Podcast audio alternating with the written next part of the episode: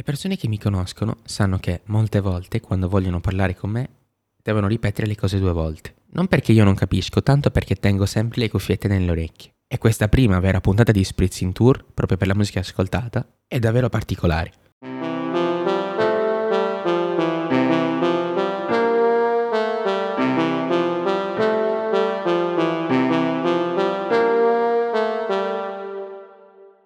Mare separa e unisce popoli e continenti. Nel momento in cui li separa, direi che ti stimola il sogno, la fantasia.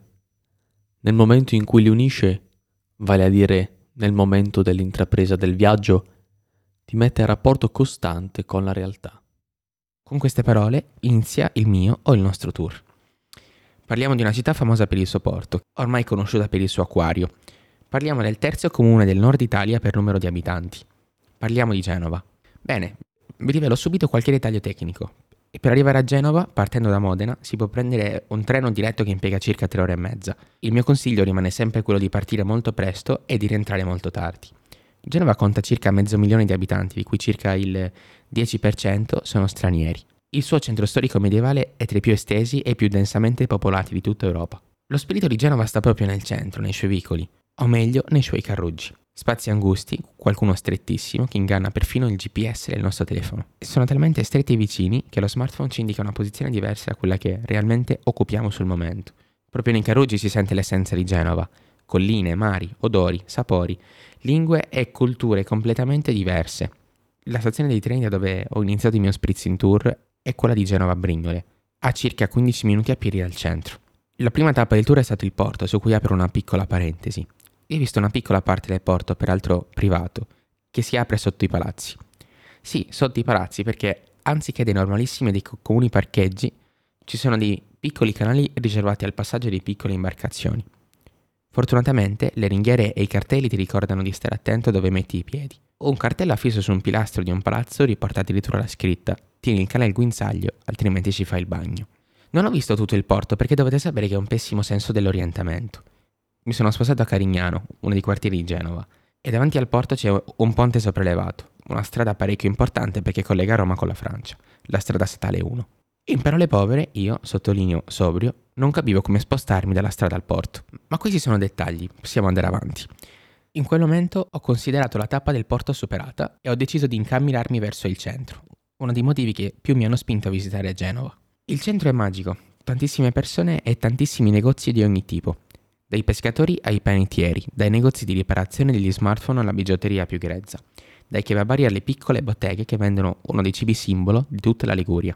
Quella che io, inizialmente da ignorante, ho indicato come semplice panino ad una cameriera, ma in realtà è l'autentica, famosa, più o meno saporita, antica focaccia ligure. Il centro è un dedalo di vie, strette come sentieri. Cito nuovamente un artista che decisamente ha segnato il panorama della musica italiana, uno dei suoi album, secondo la critica, rientra tra i dieci album più importanti della scena nazionale e internazionale della cosiddetta musica etnica. Sto parlando di Fabrizio André, in arte Faber. L'artista è stato spesso appellato come il cantautore degli emarginati, il poeta degli sconfitti. È uno degli esponenti della scuola genovese. Lui è nato a Genova e per più di 30 anni ci ha vissuto. Nelle sue canzoni racconta le storie degli ultimi, di chi ha perso tutto, dei ribelli, delle prostitute, storie d'amore, storie di soldati e storie di matrimoni. Proprio nei Caruti sono ambientate tantissime canzoni. Tra le sue opere più famose sicuramente ricordiamo Via del Campo, ed è proprio a questa via che vale dedicare un momento del tour. Via del Campo non pochi anni fa era il centro un po' della malavita di Genova, di contrabbando e di prostituzione, tra il Porto Antico e l'adiacente Via Pre un'altra via malavitosa, di ricettazione e di vendite illecite che per tanti anni hanno affiancato addirittura quelle lecite e tradizionali. Io sono andato in via del campo anche perché dalla fine degli anni 90, quello che prima era un semplice negozio di vinili è diventato un museo sulla musica di Fabrizio De André. Ecco, proprio davanti alla serranda abbassata di questa piccola bottega ho incontrato una coppia di anziani. Una scena da film, immaginate. Un uomo su una inoltrata settantina tiene a braccetto la moglie mentre con l'altra mano mantiene un fazzoletto di stoffa, uno di quelli che si usavano una volta, e si asciuga le lacrime. Tutti sorridendo, io compreso guardando la serranda chiusa e i due negozi di alimentari ai lati. Io con Andrea nelle cuffiette e loro a piangere, sorridendo. Tutti guardando la stessa seracinesca abbassata. Ed è proprio quel momento, quel momento di dire buongiorno Genova. Il momento di salutare un luogo che ci ha accolto, ci ha cullato e ci ha raccontato di sé.